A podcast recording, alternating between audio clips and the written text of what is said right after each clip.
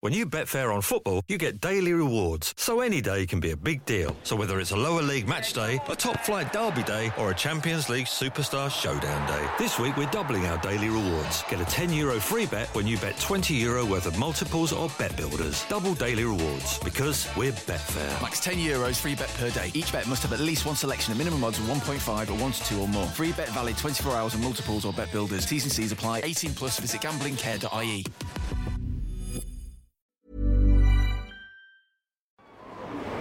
This is a Crowd podcast.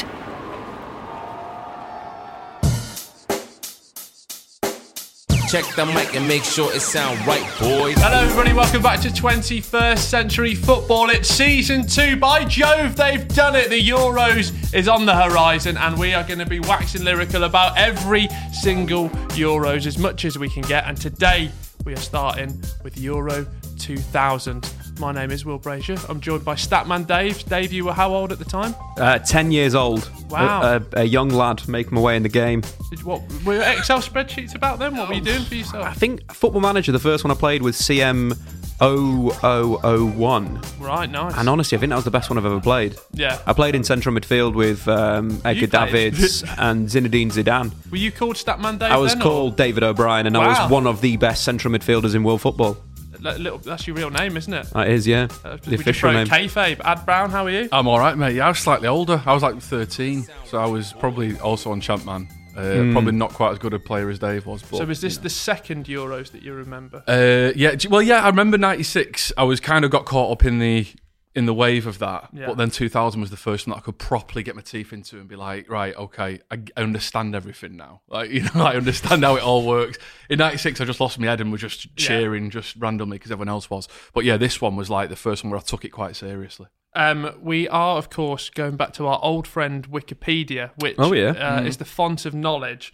And Ad, I believe you're kicking us off with just some facts to set the scene. Interestingly, the thing about Euro 2000 was it was the first time a Euros was co-hosted and held in more than one nation. So if you think back, it was Belgium and the Netherlands, and then the 16 qualifying teams. Belgium, obviously, Netherlands, you automatically qualify when you host it. Czech Republic, Norway, Sweden, Spain, Italy, Germany, France, Romania, Yugoslavia, Portugal, Denmark, England, Slovenia, and Turkey as well. Love that. Dave, where are you taking us? A high-scoring tournament with a number of excellent matches, high-scoring games, which I imagine we'll talk about later on. Very high standard of football as well. Euro 2000 is named by many football writers as one of the greatest international tournaments ever. I think we've got a question there. Yeah, no, people like Brazil World Cup. Yeah, but the people like to sort of. It's almost like a bit of the hipster's choice sometimes when they look back at it and go, Euro 2000 was the tournament. Ruben Diaz, player of the year. Yeah, all right. Guys, we're just going to write this. Those kind of Gundogan doesn't matter. Yeah, you know, those kind of sort of the hipster fans like that. They do seem to have a little sort of a penchant for Euro 2000 when it comes to looking at the kind of play that was played. I mean, there's some great moments, which we'll get into. Of course. Well, speaking of great moments, they had a great mascot as well. I've got the official mascot of the tournament was Benelucky, and that's a pun. Benelucky. It's nice, Belgian, more Flemish. Flemish, more guttural. Good God. That's a pun, apparently, on Ben Lux. A lion-devil hybrid, with its mane having the flag colours of both host nations. The lion is the national football emblem of the Netherlands, and the devil is the emblem of Belgium. The Red Devils. Facts that you can... It's not the best mascot. No? No, I prefer... I remember the France 98 one was good, but I don't know. Do you remember? All the... we can't really speak too much, but...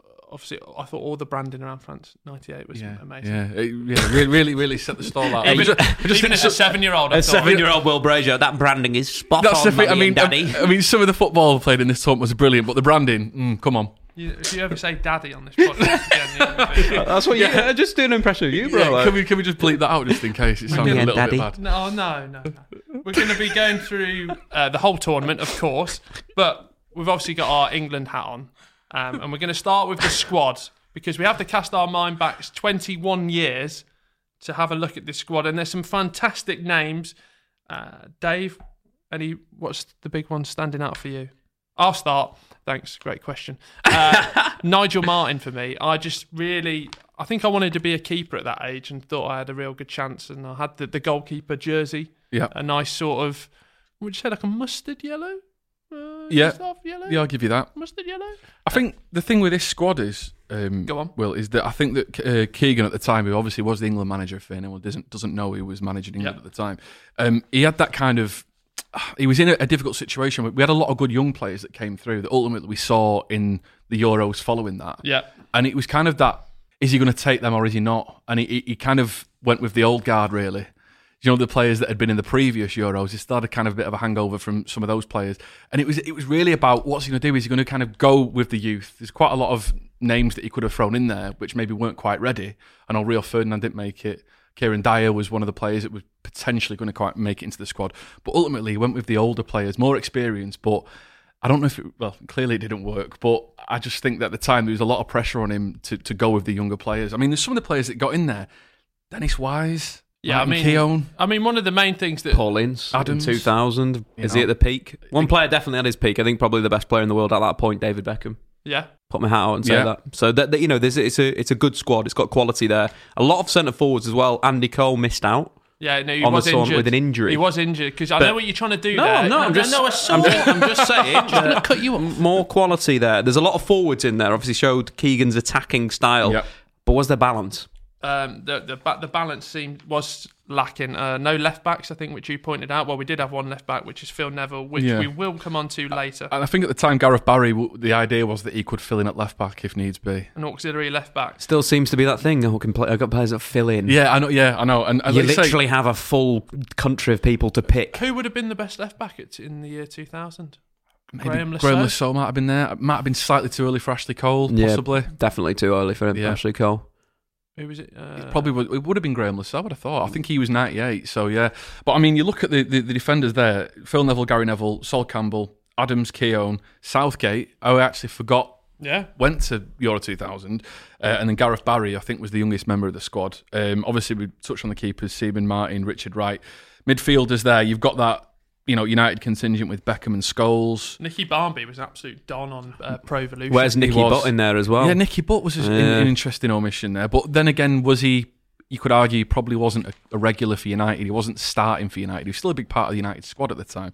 But then you've got Gerrard, who was definitely in that core of those young players that were coming through with the Rio Ferdinand and Kieran Dyer and Lampard and those kind of players. And Steve McManaman, of course, was, pulling up the proverbial trees at Real Madrid at the time. You couldn't ignore Stevie Mac, could you? Very, very, very underrated Stevie Mac. Well, definitely. This is the year before he starred in the Man of the Match performance in the Champions League final for Real Madrid, so definitely a high-quality footballer. But I think, again, like you're looking at the classic England 4-4-2, there's a lot of players in there that work, but I just think maybe they were lacking something. Someone solid in midfield. Mate, let's say Michael Carrick was a few years older. Mm.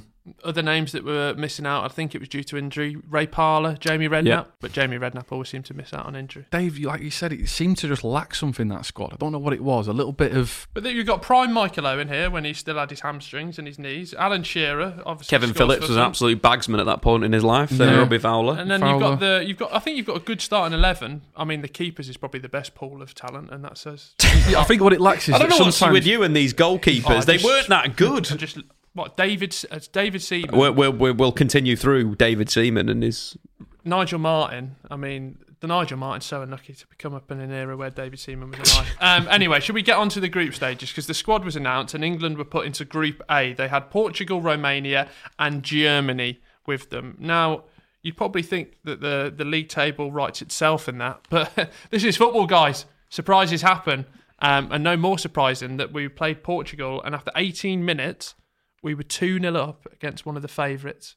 Paul Scholes with a header, McManaman back post for 18 minutes.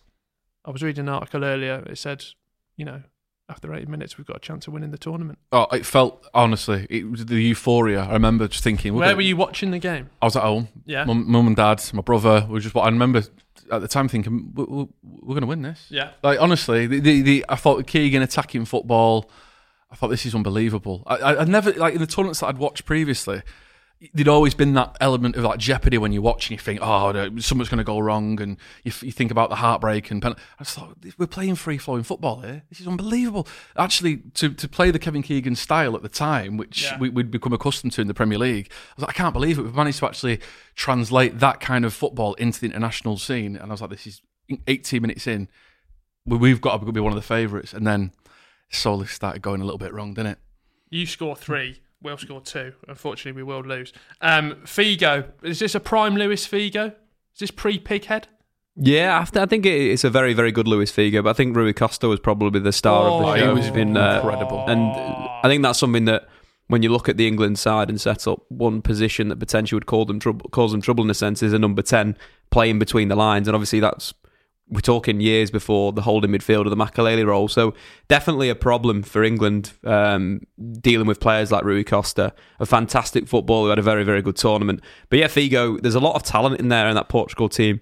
But I do feel with England, look, you're 2-0 up. This is why England don't win international tournaments. Like, where's your game management? Where is your ability to sit a bit deeper and play on the counter attack? Like, there's so many examples of England teams that don't have it quite right. Yeah. And being 2-0 up in a game, in a group where you've got Germany, you've got Romania. Yeah, I don't underestimate Romania, and I think that advantage and the quality that England had, they should have done more. I mean, the thing is, you mentioned like Rui Costa. A lot of people have described this as being almost the tournament of the number 10, where we start seeing that kind of transition of play, where you're getting those players in the pocket rather than a flat 4-4. Yeah, you just, I mean, obviously it took England quite a lot longer to catch on. They're just coming on to it. Yeah, exactly. We're not quite there yet, I don't think. But you're starting seeing the Zidanes, the Rui Costa, those kind of players that can make something happen. And for English players, probably weren't really used to it, because obviously week in, week out playing the Premier League, you're not really getting players that have that ability. I think you did have a few, Eric Cantona, Zola. Yeah, to name a few, but not English players in a sense, and I think that might be where you look at it and the management as well. 2 centre forwards throughout the entire game, it works, but then I think defensively you need to be good. Yeah, well, and I think you look at the England midfield that played a lot of the tournament; it was quite an attacking midfield with Scholes, McManaman, Beckham, and then one player that you'd say like an Ince or a Wise. And I feel like that potentially was the downfall to this England side. Again, going back to it. The balance, I don't think, was quite right. Yeah. And they got opened up. They really did get opened up in certain games. I mean, Dennis Wise came on a couple of games and he was out on the left, which... Well, 4 years later, spooky. He was managing Millwall. Yeah, so. Exactly. Exactly. It was like you say, the balance was a little bit off. But then, obviously, after the Portugal game... Well, I just wanted to mention in the Portugal game, the Luís Figo absolute thunder bastard, which, goal. David Seaman, probably one of the greatest goalies of all time. Don't look at me like that. I mean, I imagine, Will, you were watching going... I was trying to grow a ponytail and a moustache at the age of 9. I thought you were thinking that should have been Nigel of all time. Nigel Martyn should be have a word with yourself. Is that a real moustache? Yeah. But yeah, absolute thunder bastard from him. And then I forgot... maybe it says about my brain power, but we beat Germany at a major tournament, and that's just gone under the carpet. Alan Shearer. Yeah, I mean the problem with that was that I remember watching the game and thinking, oh my god, we just beat Germany, but then we quickly found out that Germany were absolutely awful in that tournament. In the German squad, there's a 39-year-old Lothar Matthäus. Yeah, what a player. Mehmet Scholl as well was an absolute baller in the day. But they were going through a very similar thing to. They were actually probably a couple of years ahead of what England were going through. They redesigned their entire FA after this. Yeah, exactly. They redesigned everything. They redesigned their coaching strategy, player recruitment, player development. That's why Germany are number 1 right now. This is one of the tournaments that kicked them and they realised we aren't actually very good anymore. Yeah, because they're coming from an era here where they're playing a sweeper for the majority of the 90s. Obviously, we're not allowed to talk about that, but players like Matthias Sammer in a back five having a free roll, and Germany had to move on. I think this is the tournament where one point at the Euros wasn't good enough, and I think they identified that, whereas obviously we didn't identify that and continue doing the same thing. We got 3 points. Yeah, we got 3 points and we got knocked out. Obviously Romania, we can't discredit them, but England should be beating this Romania team with the talent that England have. Yeah. Well, let's go into it, because it comes down to the final game of the group stages. England just need to get a point against Romania. A Romania side that we're accustomed to as well from the World Cup. We go 1-0 down, Shearer gets a penalty. We go 2-1 up, and then in the 89th minute after an equaliser, Phil Neville flings out a leg. I was actually down the park, and it's the first time I've ever heard like a swear word. No, well, I heard a cheer first and then a big cry. But Phil just dangles a leg out, doesn't he, Ad? And well, yeah, let me just analyse this. You were in the park and I was. Do you know what? A cheer and then a big cry, a big. Do you know what I was doing? I was actually wearing my England 2000 goalie shirt, just taking shots from my dad. Yeah. Yeah. And the trees were quite far apart, so it was actually quite good training for a 9-year-old as a goalie. That's good. But I just couldn't watch it. But people that did watch it, you two. I feel that, you know, he got a lot of stick after that, didn't he? He got a lot of grief. Rightly so. Yeah, but, you know, it was, I don't know. I mean, classic England fan, revisionist. But David Beckham got sent off in 98. Phil Neville caused all the problems. Anti-United agenda. The thing about it is that part of me thinks, yeah, all right, it was a rash challenge or whatever, and he stuck a leg out. But we shouldn't have been in that position anyway. Correct. Like you said, Dave, we should have been battering them. Correct. Mania. We should have been We shouldn't have been like trying to hang on for a 2-2 or whatever. Like, that's enough. We should have been 3-0 up. And it should. If you give a penalty away and it goes to 3-1, we still won anyway. But it was desperate. It was desperate stuff. And I think at that point, it was. A lot of people, obviously, over the years had really questioned Kevin Keegan's technical nous and ability. But at that point, I thought, yeah, he's not that good. Well, yeah. Again, it's quite rare. Do you know what I mean? To that, like, revisionist to go into the tournament, wow, we're going to win everything, we're going to score loads of goals. Then you realise you've dropped a 2-goal lead against Portugal and a 2-1 lead against Romania, and now you're out. Exactly. And I was like, yeah, these are... Bring in Fabio Capello, you know. That obviously worked well, didn't it? The German FA redesigned their whole outlook on football, and we just knocked down Wembley and then don't build St George's Park for another 10 years, do we? That's the plan, isn't it? Exactly. It worked, didn't it? Well, it might do this year. Come on, England! On to Group B now. We're going to flash through the other groups. Group B contained Italy, Turkey, Belgium and Sweden. Belgium, like we've said, were the host nation. They finished third. They lost out on the last game of the group stages, 2-0 to Turkey. They only needed a point. What's really good about those games is, especially the Dutch, which we'll get onto, and the Belgian fans as well, they like, you know, when everyone's gone in the right, they've all well red. Yeah. The Dutch have all wear orange. You don't get that with England, I don't think. You know, when they're F1 for like Max Verstappen, they're all there bouncing. Yeah, I don't think we have that with England. No, it's split, isn't it? Yeah. Well, I think England fan culture is an interesting one because it is split very much with, in a sense, of clubs that maybe down south, clubs that are up north. Yeah. Like there's a big split. England is a big place, and but a lot different. I've never understood. Like, I'm just always like proper because I'm a Birmingham City fan. Even when English clubs are in the Champions League, which I know you two will. Because you support teams that actually win games. But I'm just like pro-England teams.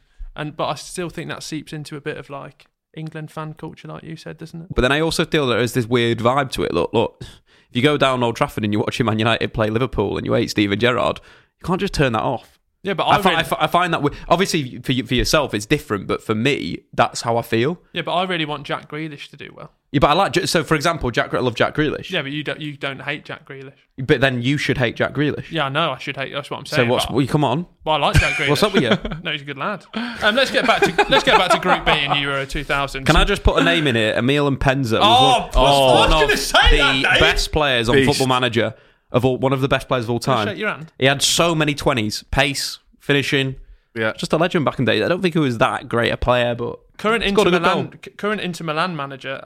Antonio Conte. Antonio Conte scores a bicycle kick in the group stages. One of the goals of the tournament, I would say, Will. I'll put my hat on that. Let's just read some names out, because I think when you go back down the nostalgia angle, Henrik Larsson, Del Piero, Hakan Şükür. Yep. Knocked out Belgium, of course. Totti. I think the interesting side with that Italian front line, you've got Del Piero, you've got Totti, you've got Inzaghi, you've got Del Vecchio. You have some top quality 90s strikers. And that's what I think going into these tournaments, especially Euro 2000, it was always like you were discovering new players. Maybe not from the Italians, but Ad, I don't know about you, I heard of Hakan Şükür, but after it, I was looking to get it on the back of my shirt. Absolutely. I mean, and that's what was so great about, you know, this tournament. You'd get, and they weren't just scoring goals, it was incredible goals they were scoring.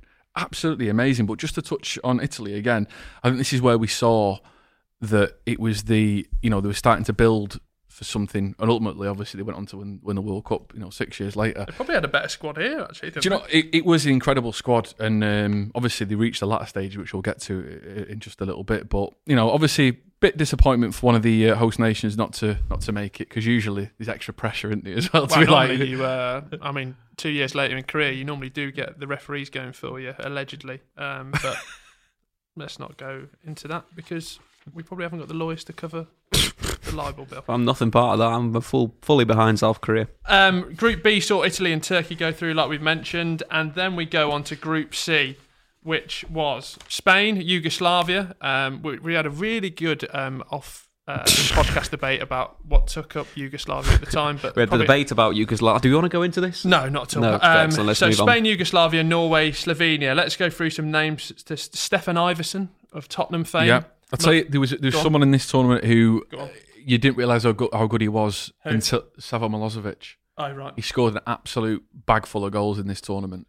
And we'd seen him play for Villa for a good few years before that, and he was like average. You had a little penchant for Slovenia as well. They had that Zahavic, who ended up being, even though they didn't, Slovenia didn't do great, but no one expected him to anyway. But he had some great games, and I think he might have played in the German league at the time, but he was an incredible player, one of these complete mavericks who could do anything, like a magician on the ball kind of vibe. He was unbelievable. What a player. Dave, this Spain squad, it's pre-tiki-taka as well, isn't it? Yeah, it's a little bit more Route 1. We've seen some pretty long ball goals, flick-ons down. I think the winner in the Yugoslavia game from Alfonso was very much a long ball up to a big target man, a flick down and a lovely finish. But I think this was the hipsters group of choice. I think Yugoslavia were involved in some really good games in this tournament. A lot of goals scored, a lot of goals conceded.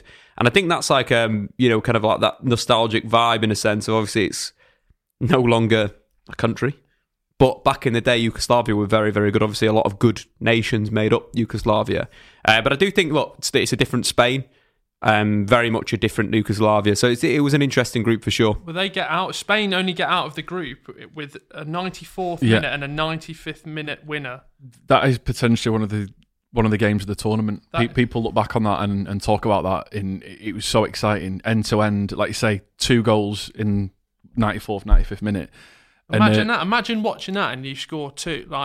That's almost Paul Caddis-esque against Bolton for Birmingham. That's exactly what I thought. Yeah. The thing is, I was reading a little review about that as well the other day, and they were saying that, this is unbelievable. A journalist at the time watched that game, and then he got his immediate reaction in the stadium, and he said, "I don't think I'll ever see a better game than this ever." I think that was a bold claim for him to make at the time, but it was definitely one of the standouts. Imagine if England had done that, though, to get out of a group, two goals in stoppage time. You'd remember that, even as a young stat man. You would. As you a would. Wee stat man. But I think that's what England didn't have. Oh, cutting edge. I'm trying to, liven the mood. We got knocked out, but this is Spain pre-tiki-taka. Well, it was a weird group that as well, because obviously Spain won the group with those late goals against Yugoslavia, but they got beat in the opening game by Norway 1-0. Well, when you're coming up against Stefan Iverson. Exactly. There's nothing you can do, is there? He's an absolute battering ram.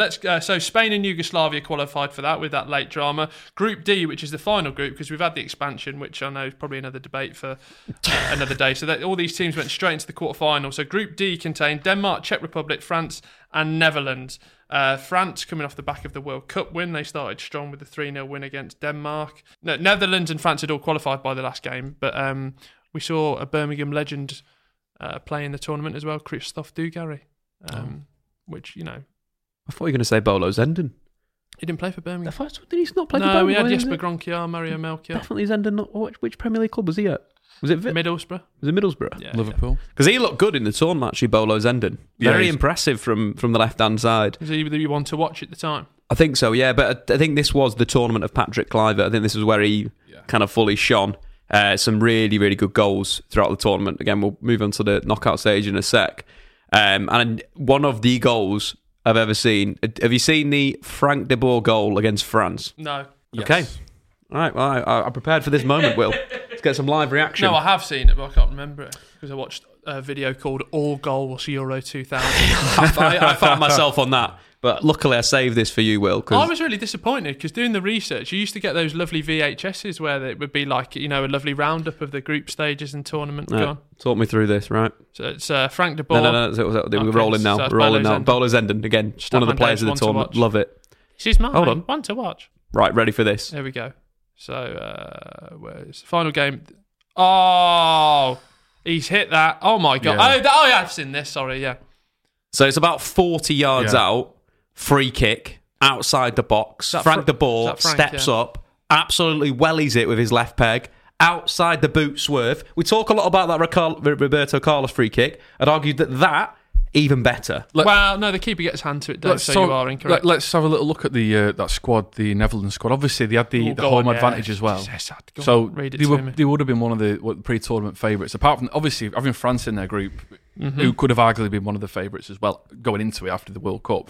But honestly, you look at this Netherlands squad from 2000. Go on, hit me. Absolutely ridiculous. Van der Sar, Reiziger, Jaap Stam, Frank de Boer, Bolo Zenden, Clarence Seedorf, Philip Cocu, Edgar Davids, Patrick Kluivert, Dennis Bergkamp and Mark Overmars as the 1-11. That is ridiculous. It's balance. Absolutely ridiculous. You happy with that? I'm happy with that. And then you've also got people like Van Bronckhorst as well. You've got Paul Bosvelt in there. You've got Ronald de Boer, Van Hooijdonk, Aaron Winter, Roy Mackay, Sander Westerveld was one of the backup keepers. Ed de Hooy as well. There's a lot of quality goal scorers in that. It seemed to be that era of all those players actually coming together. And that, I mean, if they're ever going to win a tournament, this was it. That on paper is ridiculous. How many players there achieved great things for the club? And they just had that thing. The Netherlands have never quite been able to get over the line. Yeah. And I don't know what it was. It was a psychological thing. Bit of English mentality in them. It was something just didn't quite click. I don't think there's actually been, for them, that was, they've never had that generation of talent come through like that. Well, we've had the Johan Cruyff generation. Yeah, but I mean, They missed out on, was it Euro or was it World Cup? Was it 90? They got beat by Germany. Yeah. But I think that's where maybe the mentality came from in a sense of not doing it. Yeah. But he scored 12 goals in the tournament more than any other team. I think that was the side of it. They were, in a way, the people's favourites. Yeah. But home nation, score lots of goals. It was all set up for them to win this tournament. Yeah. It was all the conditions were perfect. They've got to be their best chance ever to have won something. But did they win the tournament? We'll be back to talk about the knockouts after this short break.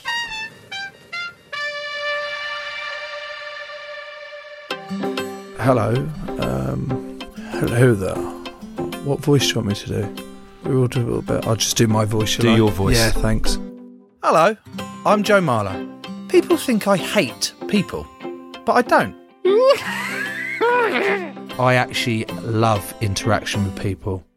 I love finding out what jobs they do and whether I could do what they do. The Joe Marler Show. Joe Marler Show. With new episodes every Wednesday.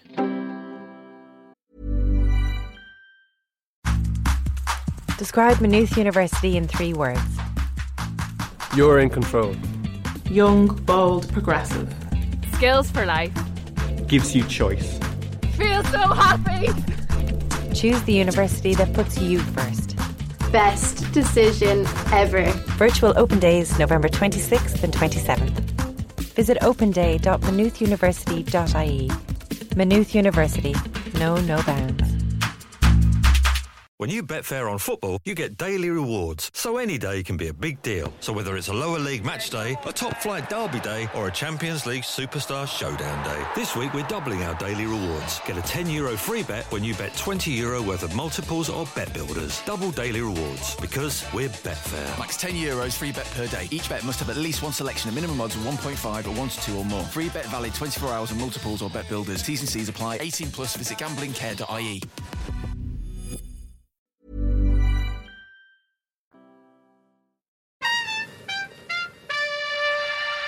Welcome back to 21st Century Football, where we are talking about Euro 2000, and we've entered the dreaded knockout stages. England are already gone, and for the second time in tournament football, the golden goal system was applied by the first team to... What are you laughing at? I love the concept of golden goal. It's brilliant.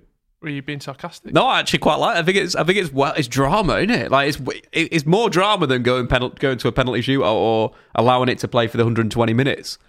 Well, yeah. I don't want to. It's just ecstatic. I don't want to put my member on the table, but I was actually speaking to Thierry Henry recently. Thierry. How is he? Yeah, good. He's all right, yeah. But obviously, France were so beneficial of the golden goal rule. I think 2 in the World Cup. Yeah. They had 1 here as well. No, sorry, 1 in the World Cup, 2 here. But we were saying a modern... Because the best thing about it is if you score, you just walk off and you've won. Yeah, that's what I found that weird, though, about it. Because, you know, when you... Good weird or bad weird? Like, bad weird. Because I feel like you set yourself up for, like, all right, we've got extra time here, potentially penalties. And, you know, and for managers and players, you go, right, we can get back in this. We can reset after the 90. And it's like, if it goes in the first two, it's like, oh, that's it then, is it? All right, okay. Well, it was taken out because teams were too defensive. So they got to a point where, because it had such importance on that one goal, that teams would just not attack in extra time. They just wait for pens. So it's kind of like, I think that's why they took it out. But I like the rule. It's exciting.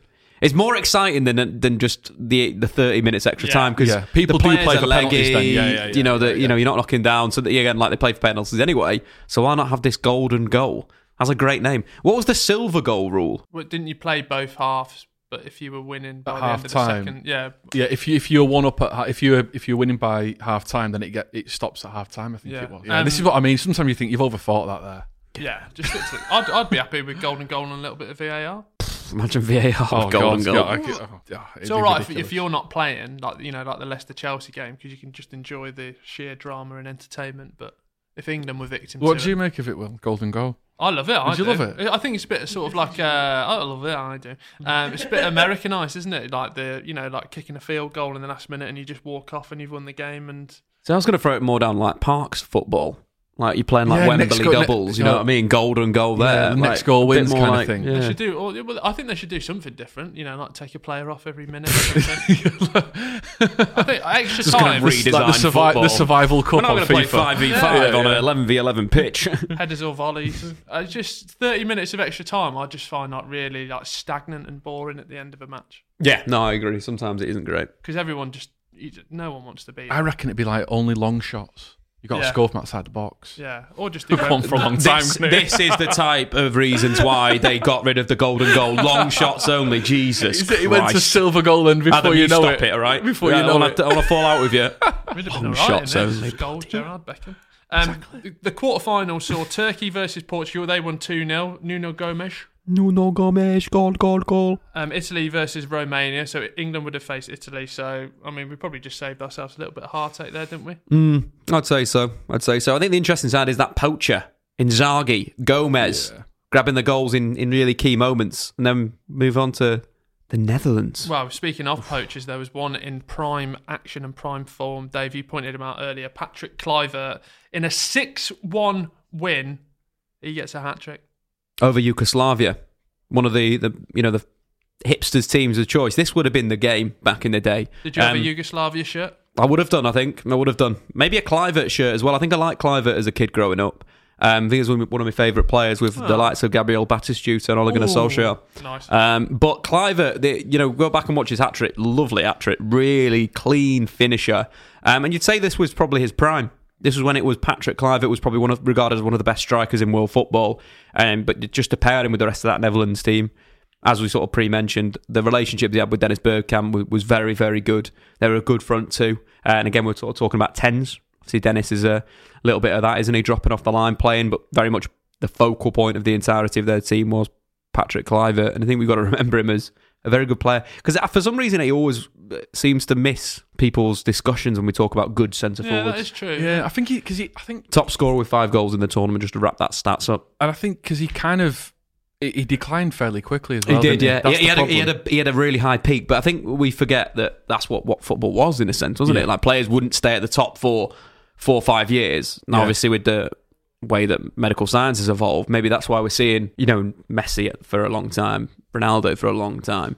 Maybe we'll see Haaland and Mbappe for a long time, but very much it was Harry Kane for a long time. He's English. He's English. Yeah, but I know what you mean. You had Shearer as well. Obviously, Shearer was one of those players that was at this tournament that consistently scored goals, and he was there for a period, but did have seasons out with knee injuries and so forth. Michael Owen, he'd have benefited from a bit of modern science. If he'd have been in a cryo chamber from 18, could have been. Yeah, he'd have still been playing now. Yeah, that's just my thoughts. Could have been, mate. Milosevic popping up again. I think was he joint top scorer? Yeah, with 5 goals. Yeah, with Kluivert, which is. Great return for him in playing the Yugoslavia team. Unbelievable. I think you can put a case, obviously, for that game being the game of the round by the sheer number of goals, but to have Spain versus France Two European giants pitted against each other. France took the lead 1-0. Zinedine Zidane with an absolute peach of a free kick. Mendieta gets a penalty. Yuri Jorkaeff scores a goal pre-Bolton, before Big Sam got into him. But the thing that Wikipedia won't tell you, unless you click the report button, was Raul had a penalty for Spain in, I think, 89th minute. Mendieta's got to be fuming now, hasn't he? Well, Mendieta scored one, you're right, Dave. You've got to remember Mendieta as well. At that time, I think he was the most expensive transfer. From Lazio going to Lazio. Yes, to Lazio. I think, but which is, you know... You've got to be fuming, haven't you? So what? I wonder what's happened there then. He's just been told to step aside, or was he off, maybe? Let's stay for the narrative. He's been told to step aside. Raul's gone up confident, and to take it to... Would have been taking it to golden goal, and he blazes golden goal, over. Strike. And France progress, which gives us a semi-final four of France. They're taking on Portugal. And Italy, Netherlands. We'll get the Italy-Netherlands game out the way because it's 0-0. Goes all the way through extra time, through golden goal, goes to penalties. And watching it, Jaap Stam steps up to take the second penalty. Now, there's a lot of discussion about putting your striker first or fifth, you know. But Frank de Boer was their penalty taker, and I'm pretty sure... Yeah, that's fine, and he was number one, Dave. But there was but again, his penalty was poor. Yeah. From, I think he scored a penalty, was it against... France, was it, in the group stages? No, it was a 1-0 win over Czech Republic, a really good penalty. You know, drilled it, bottom corner, lovely stuff.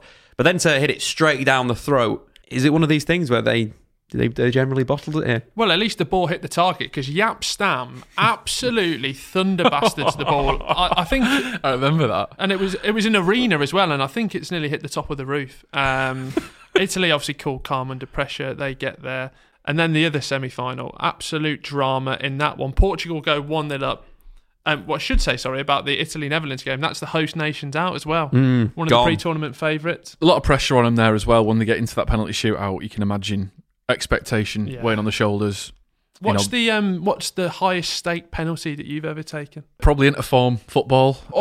Maybe would have been year 9, possibly. Yeah. Listen, I'm going to say I scored mine. Did you? Yeah, cool, calm and collected. Hard, low, bottom corner. Can't go wrong. Lovely. And they're on them small nets as well, obviously. Fives or sevens? Fives. So you do well to actually get in the team. Yeah, yeah. You know what I mean? Because he's, you know, you're one of, say... You're the elite of your... Yeah, exactly, because he's like, you know... Like the provisional squad's set of 11, maybe. There's 11, 12 in the provisional squad. So, yeah, to make it on the team itself is pretty good form. I scored mine. We missed 2 and we lost the penalty shootout, unfortunately. Oh, sorry. I think the thing with penalties, I find it really interesting from a psychological perspective of you can train this thing over and over and over again and get a set rhythm and technique, but it appears that some players wouldn't have done that. So, for example, Jaap Stam. Would you see Jaap Stam on the training ground practicing penalties over and over again? Yeah, he's second choice in this thing where you'd know that the Italians would have practiced penalties many times before, and as we've seen with Italy, with Germany over the years, they just seem to have a knack at in these moments that they rely on maybe their technique or they rely on their character in a sense. They're kind of calm. Yeah. Whereas, you know, Netherlands. Well, the thing is as well is that even players that do practice penalties, sometimes it comes to it and they bottle it. Do you know what I mean? They think, oh, don't fancy this. You know, you have managers going around going, I need 5 names, I need 5. But I'd argue that it's rhythm, it's doing it over and over again. It's repetition. Yeah. It's like a Johnny Wilkinson, England, rugby, Australia, same technique over and over again. All the best penalty takers have a technique they do over and over again. Harry Kane. Same technique. Shearer, Letizia, Bruno Fernandes in recent memory. Seb Larson.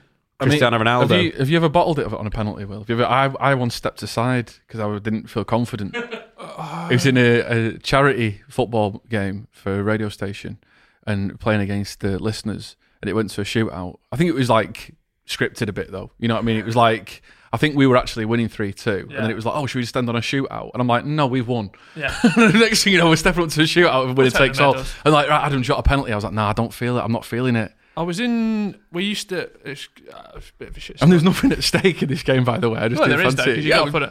You're playing for pride. I just remember we used to have... do you have middle schools up here? Middle school? Sounds quite posh, that, Will. No, it's not posh. It's just the way the system works down there. Bloody council. A bit more money on education.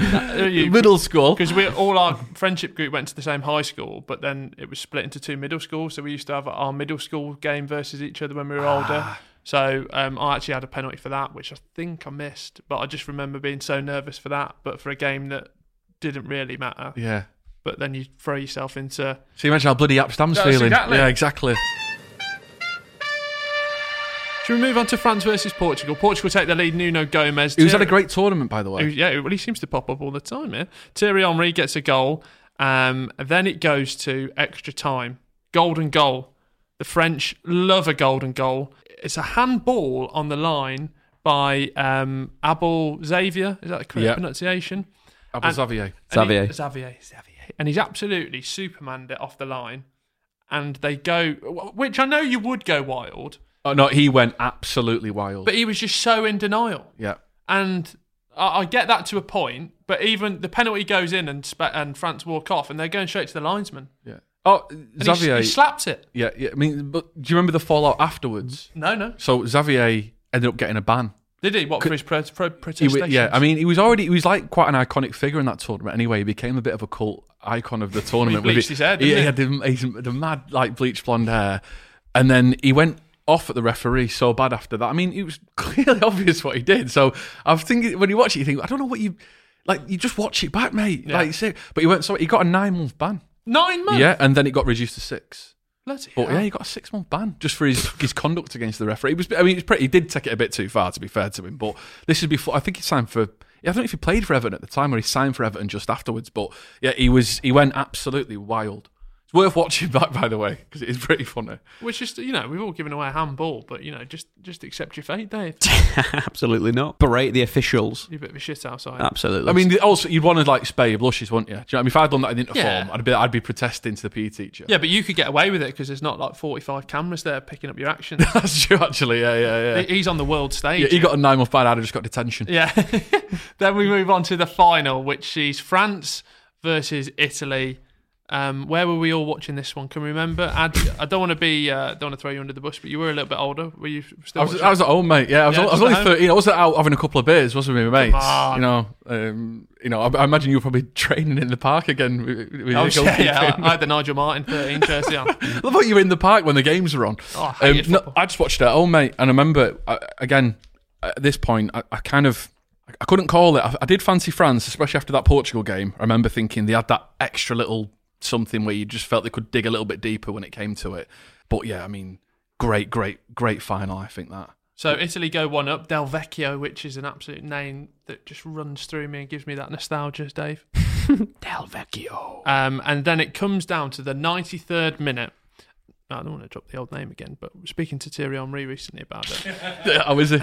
He's fine, yeah, he's he actually said, because, we were given all the superlatives about Toldo.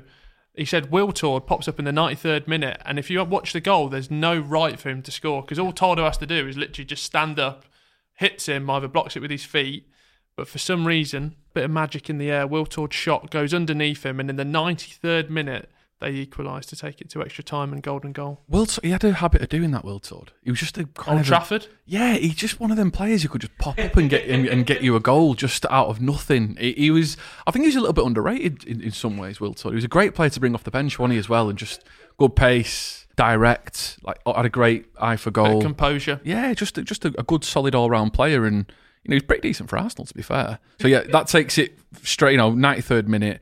I mean, at that point, you think to yourself, Italy, how close were Italy to winning that tournament when you think about it? 93rd, it must be absolute heart and mouth. It's seconds away from winning it.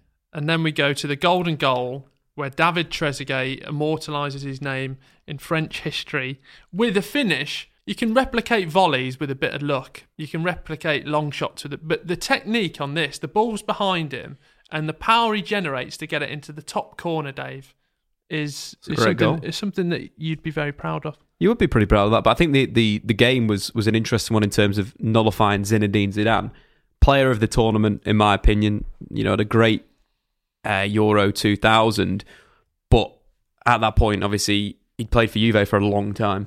A lot of those players in that Italy team, in that squad, the likes of Conte, they know what Zinedine Zidane's about. And it's one of the finals where they kind of nullified him in a sense. And, you know, one of the first real good defensive jobs on Zinedine Zidane, which could have built up what people do in the future with him, is dealing with him like Italy did. And I think that's a part of the Italian culture and nature in football, that they do nullify threats. Yeah. They are a defensively minded side overall. They had the wonderful goal scorers at this tournament, as we pre-mentioned, but it was a defensive team that got to the final because of their defence, not their attack. And obviously it came down to the squad, the will towards the Trezeguets. They hadn't started. Obviously Omri, Zidane and Djorkaeff were the main kind of attackers in attacking midfielders in a sense. And I think that's a line where you look at France and you look at the depth, and that's probably the reason why they won this. The depth in their squad was probably the best at the tournament. And that's what it comes down to as well, because, I mean, let's throw back to the group stages. I mean, they're bringing on Will Tord and Trezeguet, and we're bringing on Dennis Wise. Right, this speaks volumes, mate. I couldn't put it better myself, but you look at...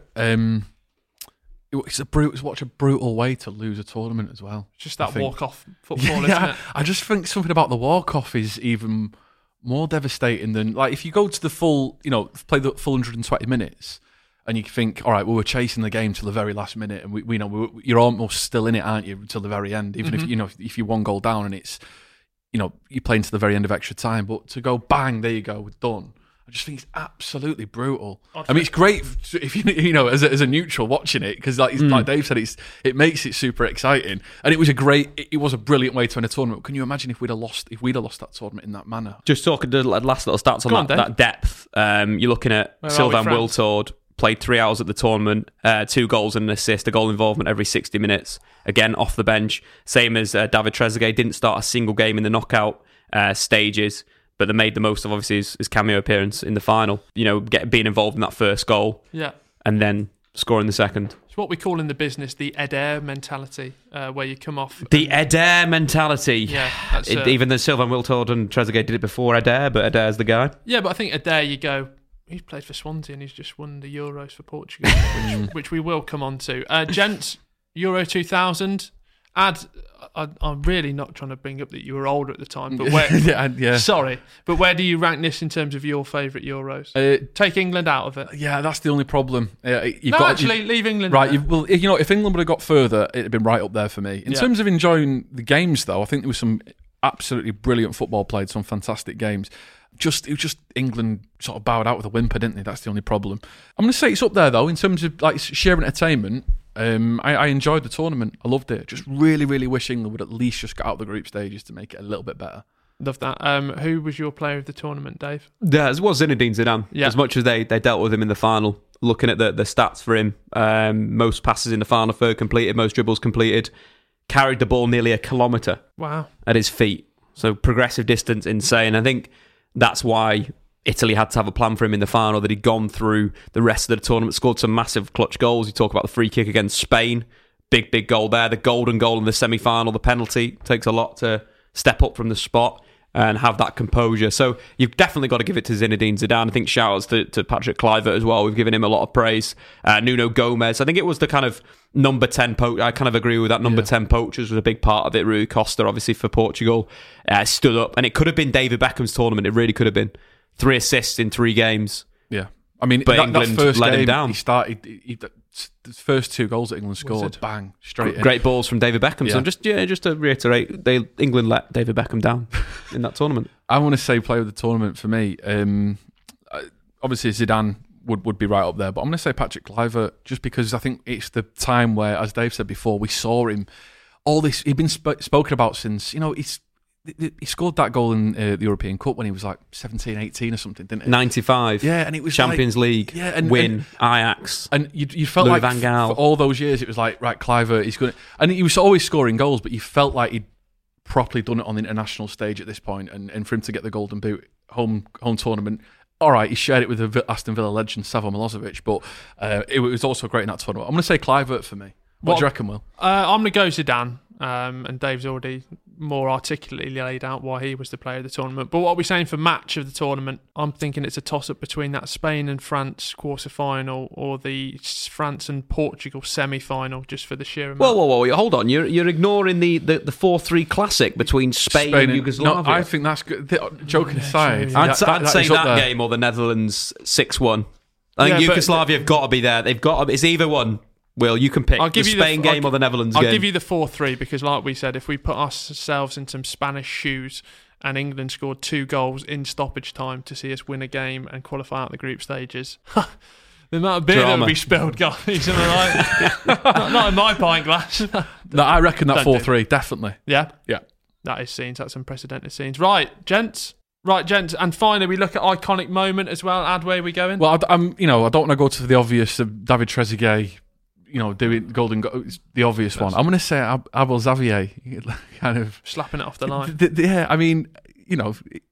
It's a pivotal moment in itself, in the sense that France go on to ultimately win that game, then go and win the tournament. But to see Abel Xavier, who, as I said before, became such a standout figure for that port. It was a great Portugal team, by the way, and for him to, he just went off. I wonder if his mind tricked him that he didn't actually handball it. So for that half an hour, he generally thought he was in the right. For him to protest that much and to get himself a 9-month ban, he must have really believed that he'd done nothing wrong. But it's just those moments like that, I think, that you got to look back on with a little bit of fondness in a way, and it's just the complete craziness of football. I think it's just the Sylvain Wiltord goal. I think that's the only thing that actually sticks in my mind from the entire tournament. Being a young lad, knocking around the streets of Manchester back in the day. But still, just remember that Sylvain Wiltord goal. So big as well. Massive moment in a final. What more could you want? Can we just give a quick shout out to Jaap Stam as well? Yeah, Jaap Stam. And his penalty. Because I remember that for a while, a lot of my mates who are United fans, there was a lot of banter around that. Imagine afterwards, Twitter was about then. The ball's not landed yet. I've got it in my back garden. Yeah. It was all that. That came for it. There was all those little jokes being made at the time. Hot words, hot takes. This has been 21st Century Football. Next, we are looking at Euro 2004. So make sure you stick around for that. We've got lots to chat about. We're getting all nostalgic as we build up for the Euro. Statman Dave, have you enjoyed yourself? I have. I saw a lot of goals that I've never seen before. That Frank de Boer goal. What a goal! Love it. Ad, have you enjoyed yourself? I loved it, and also I like the fact you've managed to hammer home just how old I am. Sorry, I appreciate that, yeah. Will. And such is age and time, it's only going to get worse as we go deeper into the tournament. Are we going to have to get I was about 40 and you're 2004. Right, we'll see you next time for Euro 2004. See ya, bye!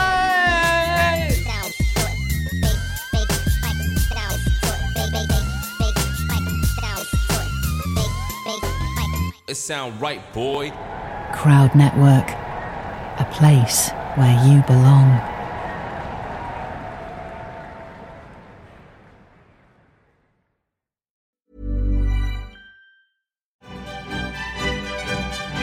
This season, LiveScore is the only place where you can watch every single UEFA Champions League game for free. That means more goals, more unforgettable drama, more end-to-end action. And whether you're watching on your phone or tablet or casting to your TV, the free LiveScore app gives you even more ways to watch. LiveScore, the new home of the UEFA Champions League. It's more than a score. Download now on the App Store or Google Play.